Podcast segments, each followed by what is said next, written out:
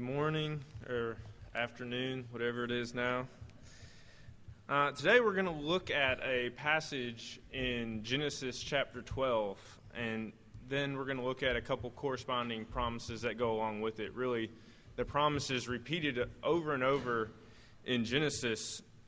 And we're going to look at the story of Abraham and these promises, but to, to be honest with you, they all have their roots in a key and maybe forgotten passage in Genesis chapter 3. Or maybe it's one that we overlook a lot of times. And so I'm going to read for us uh, the same promise given three different times in Genesis, and then we'll look at this verse I'm talking about in Genesis chapter 3 as we go along. So let me read for us. Um, we can open to Genesis chapter 12, and we'll start there, and then I'll read for us a similar promise that God gives in a couple different places. Let's start with Genesis 12, starting in verse 1. It says, Now the Lord said to Abraham, Go from your country and your kindred and your father's house to a land that I will show you, and I will make you a great nation, and I will bless you and make your name great, so that you will be a blessing. And I will bless you. I will bless those you who bless you, and him who dishonors you I will curse, and in you all the families of the earth shall be blessed. And then later on, let's fast forward a few years to when Abraham is 99 years old, and we get there in Genesis chapter 17, and I'll read this for us. It says, Then Abram fell on his face, and God said to him, Behold, my covenant is with you, and you shall be the father of a multitude of nations. No longer shall your name be Abram, but your name shall be Abraham for I have made you the father of a multitude of nations. I will make you exceedingly fruitful, and I will make you into nations, and kings shall come from you. And I will establish my covenant between you and your offspring and offspring after you throughout their generations for an everlasting covenant, to be God to you and to your offspring after you. And I will give you, I'll give to you and to your offspring after you the land of your sojournings, the land of Canaan, everlasting possession, and I will be their God. And then briefly, God puts this very succinctly right before he deals with Sodom and Gomorrah. Says, Seeing that Abraham shall surely become a great and mighty nation, and all the nations of the earth shall be blessed in him, for I have chosen him, and he may command his children in the household after him to keep the way of the Lord, doing righteousness and justice, so that the Lord may bring to Abraham what he has promised. Let me pray for us, and we'll just jump right in. Father, uh, we desperately need you to remove me from this process and allow your word to penetrate our hearts. Pray that you would do that right now. I ask that in Christ's name. Amen. Uh, for some of you who do not know me, I actually did most of my growing up in Missouri, like southern Missouri. And living in southern Missouri, it's like really like the middle of America. There's not a lot of great vacation destinations real close to you. So we settle for what we have. And we would go up to this place called Lake of the Ozarks. Some of you may have heard of it, some of you may not have. But Lake of the Ozarks was it when I was a kid. That, that's where it was. It was like outlet malls and lakes. And as a kid, there were these places like had these like just random arcades. And I was like, this is the greatest thing ever. And so one day we were on vacation. I walk into this arcade and I have like $2 worth of quarters. And I walk in and I see this beautiful, shiny machine, and it's just going back and forth. It's that machine that you drop a quarter in, and the quarter falls, and it pushes the other quarters towards the edge. And if you get the avalanche effect, you just get tons of quarters. Well, first quarter, drop it in there.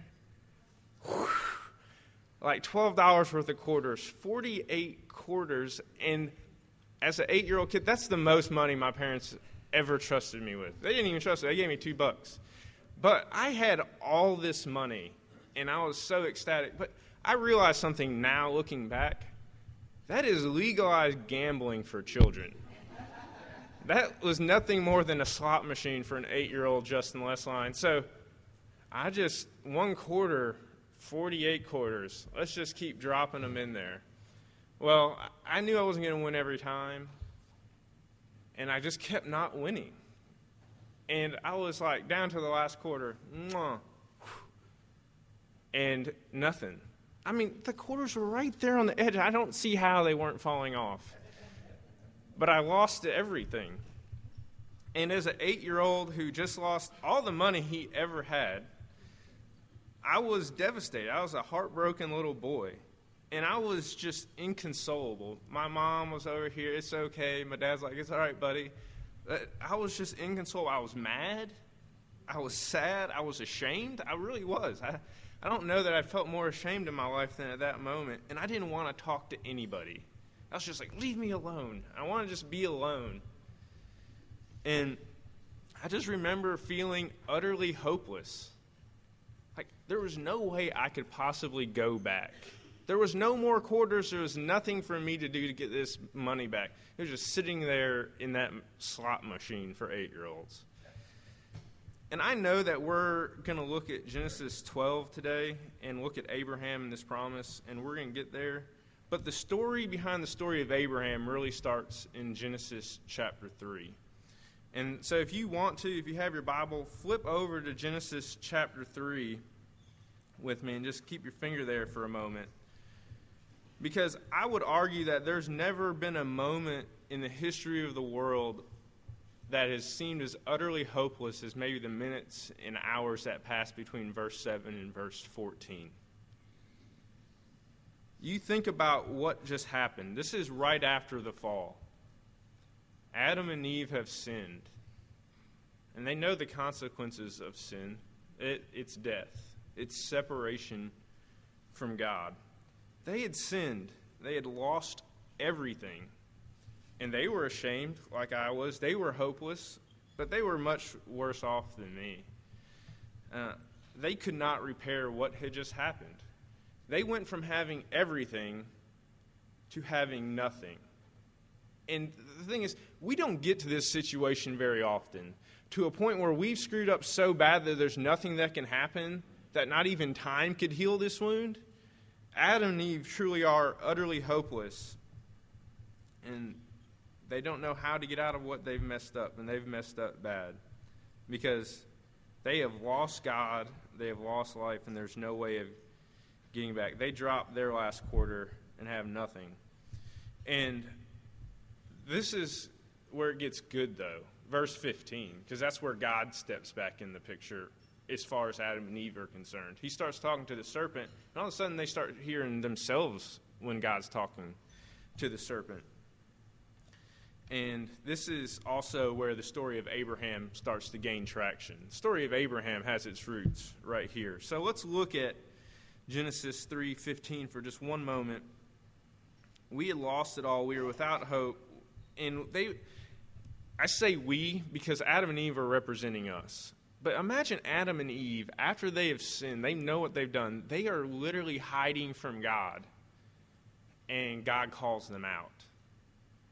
And can you imagine how scary a moment that might be to know what you've just done and now God is about to talk to you? You have no idea what is about to be said. I know that you were terrified as a kid when your mom said, just wait till your dad gets home. And you sat trembling, waiting for your dad to get home, hoping that this would just get over with. As they just offended a holy God, and they've blown it. These are very scary moments. And these are some of the first lines God mentions after the fall. And speaking of getting in trouble, I, as a kid, I got in my fair share. Some of you don't find that hard to believe at all if you know me.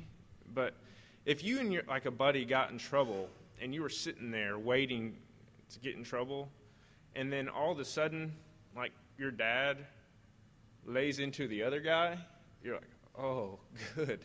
Not me. Well, that kind of happens right here because God lays into the serpent. But then, like I said earlier, then they start to hear their name dropped in there. And what we see here in Genesis 3:15 is the first prophecy of the Bible. And God is the first prophet, and he is speaking in earshot of Adam and Eve and also to the serpent. And this prophecy holds the good news Adam and Eve have been waiting for it's the first time they probably think, oh, wait a second, there is some hope. And you would have to be paying attention to see it, perhaps, and maybe that's why we miss this sometimes. But let's look at 315. It says, I will put enmity between you and the woman, Between your offspring and her offspring, he shall bruise your head, and you shall bruise his heel. Seems like a very innocent passage. And how is this good news? Talking about enmity and everything else. Because enmity really is the center focus of this passage.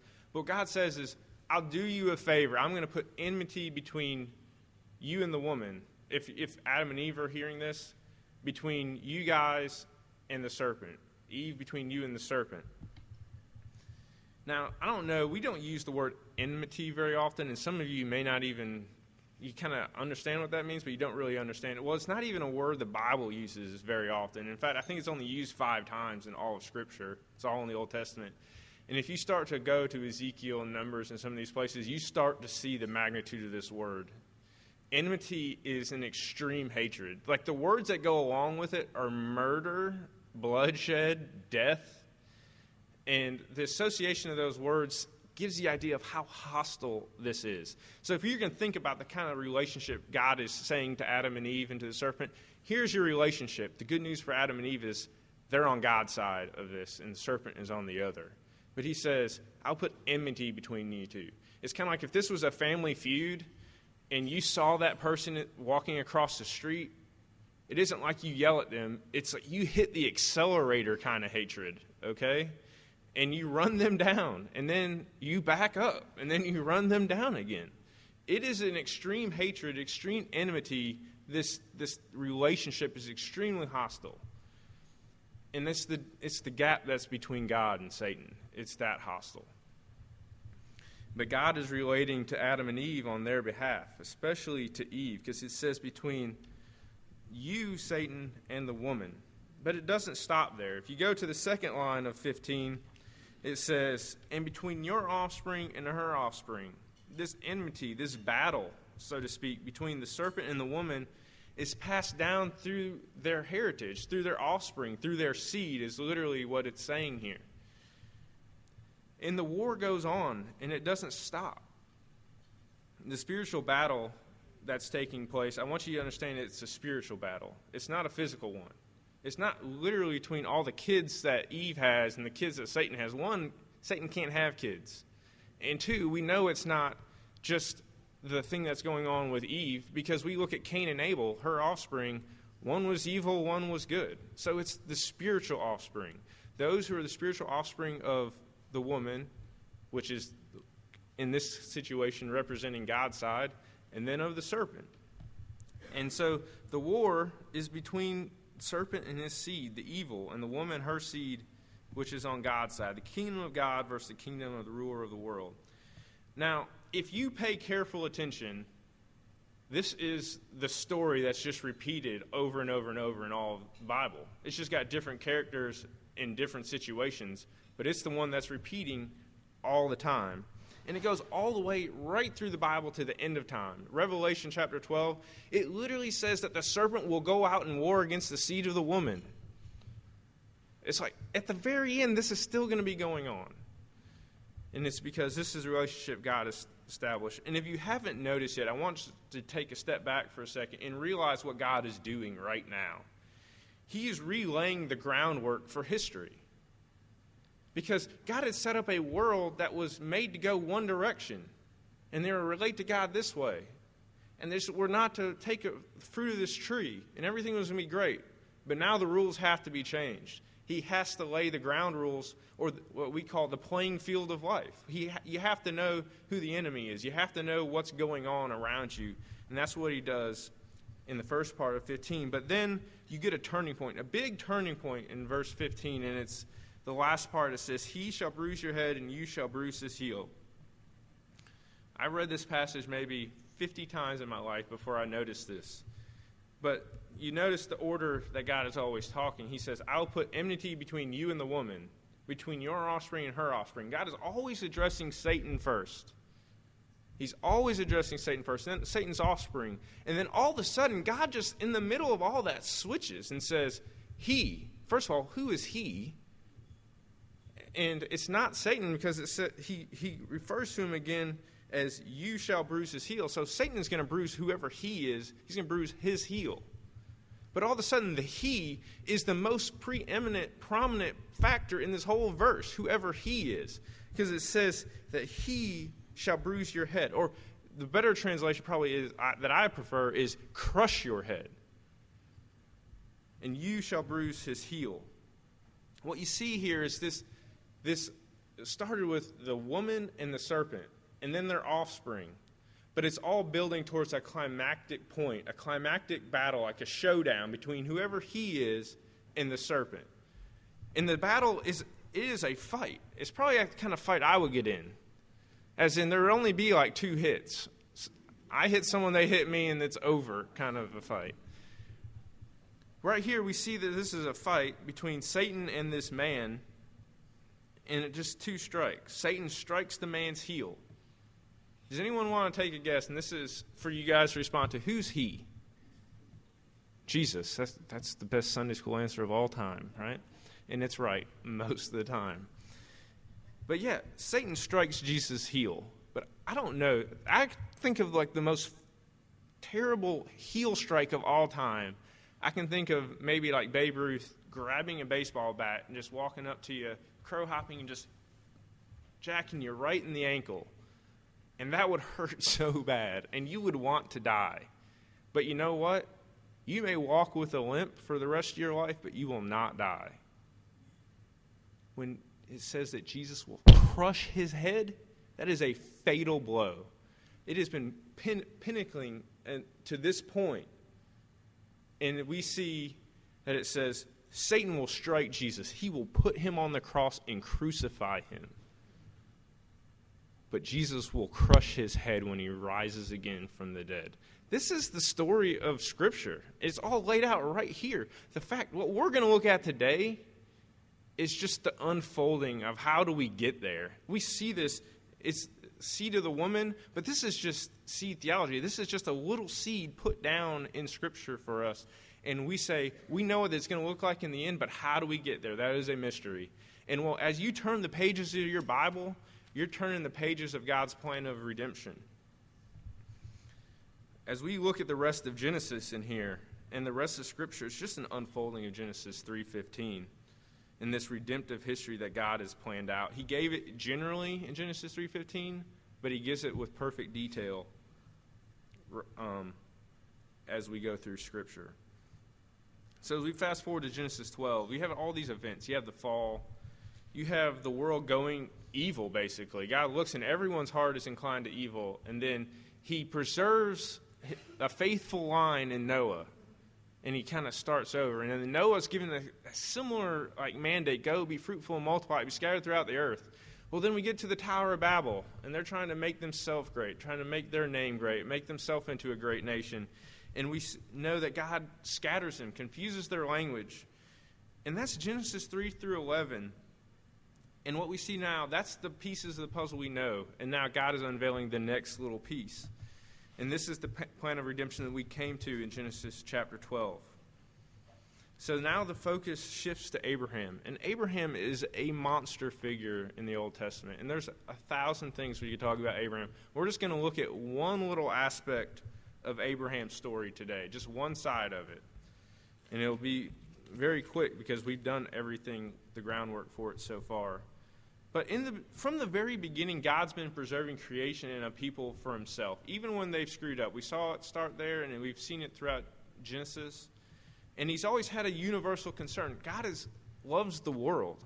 You can read John 3.16 and know that, but we see it in Genesis as well. And so it may or may not make sense that God has had all these missional efforts that he's taking, and he just brings them all and focuses them onto one man. He just stops what he was doing all over the place and just says, you know, one person. Now, that that may seem like God is playing favorites, as in God is saying, forget the rest of the world. I'll just focus on this one guy. I don't care about the other people. I'll just focus on this one guy. Uh, that might seem what it's like on the surface, but it's not the reality. You got, remember what the world's like at this time. People are everywhere. They've been scattered. You don't even know where all people are. And they all speak different language. You can't even communicate. By the way, there's no like translators probably by this point. They don't know how to interpret each other. And so, what is God going to do? He's not turning his back on creation. Rather, what he's done here in Abraham is send a missionary to the world.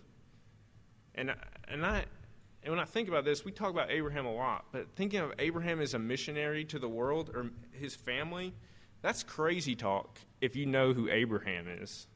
Because this is a very much a story just like God, because God does stuff like this. Abraham is not the kind of person we would all elect as a missionary. Are you kidding me? This is a guy who's probably worshiping idols at the moment, came from a family of idol worshippers, and you know what? He is a screw up. He, he messes up a lot. And he's not a, a beautiful looking man or a natural born leader. But here's what Abraham had, and this is what qualified he believed God. He believed him. And that is what was, and when we look at Romans chapter 4, it's what was credited him righteousness. It was his faith. It's what made him a friend of God. And That's what makes us a friend of God. And this message of faith is the missionary message that Abraham's going to carry with him and take down through his offspring. And Romans chapter 4 also makes very clear that the children of Abraham are those people who believe in God by faith and really are looking to that Messiah laid out in Genesis 3:15 by faith. So, God's not drawing back. He's not just when he focuses on Abraham, he's not drawing back from the rest of creation. He's strategically moving forward. And how do I know that? Well, it's very simple, and we'll this will be the last thing we talk about. And if you look at Genesis chapter 12, look at verse 2 says, And I will make you a great nation. That's a great promise for Abraham. And I will bless you. That's a great promise for Abraham. And I will make you your name great. That's a great promise for Abraham.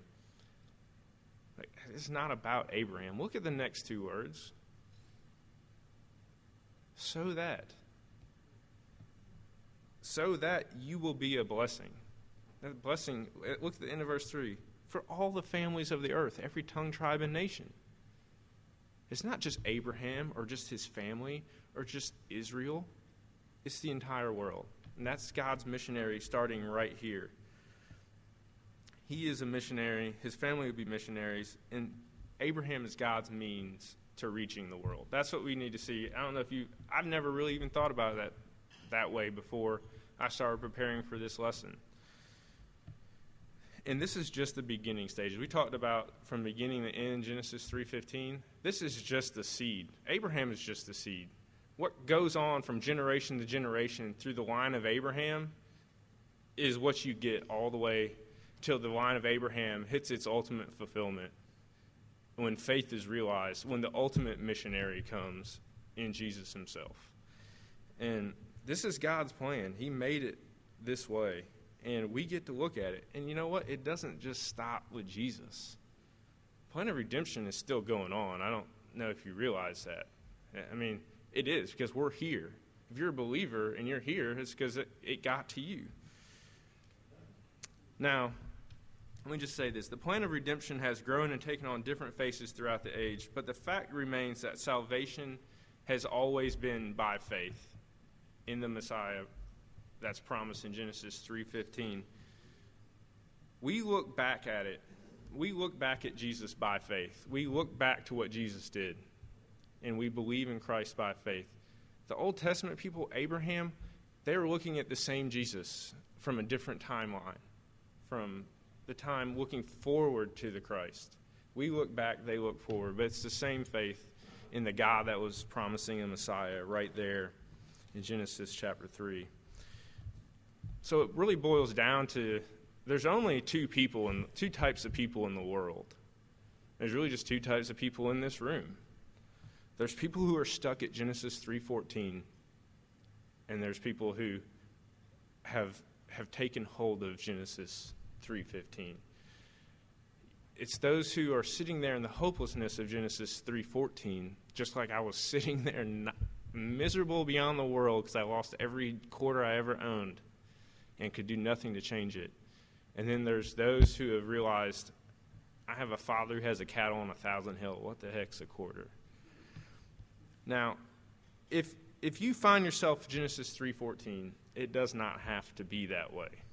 That's the good news. It doesn't have to be that way. God provided a savior, and you I don't know if you realize, you know why God provided a savior? Because we can't save ourselves. I mean, it seems so simple. We need a savior, we don't need a helper. And there's no amount of good works that we can do, no not a number of tips of the cap to God as we go through life that's going to make us right with Him.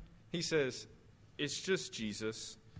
And he, he makes that pretty clear. Jesus does. It's when he says, I'm the way, the truth, and the life. No one comes to Father except through me.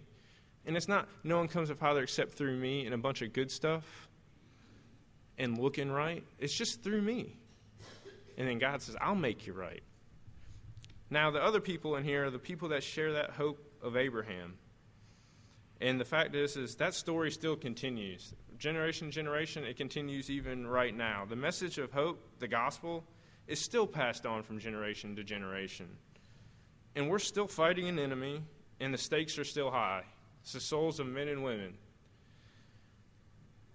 And if you know this great gift of salvation, it's probably because someone from the time of Abraham through the dark times, the 400 years before Jesus came, through the apostles, has taken the baton of the gospel and placed it in your hand. And as you look at it, you're like, that is a battered, blood-stained baton because people have made sure that it's gone from generation to generation as a missionary. Abraham was credited his faith. He did things that the world thought stupid. Believers before us have done things that look stupid as missionaries.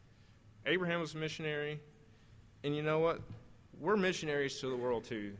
And as far as we go, if we are of this hope, we're also missionaries of that hope. So just remember, Jesus came to seek and save the lost. And that was us. And uh, let me pray for us, and we'll be done. Lord, I thank you that you have loved us, and that even when we were unlovely and had no hope, you came and provided hope. You gave us a, a Savior. Uh, Jesus, we thank you that you came to erase our, our record to erase the curse of sin and make us your own. And God, we worship you because we could not have done that ourselves. And Lord, the, even that you you keep us in your righteous right hand even right now. Help us to, if we have not come to you by faith, to do so, and if we have, to help other people, just a sinner pointing another sinner to where the bread is, to show them where hope is found. I pray that in Christ's name. Amen.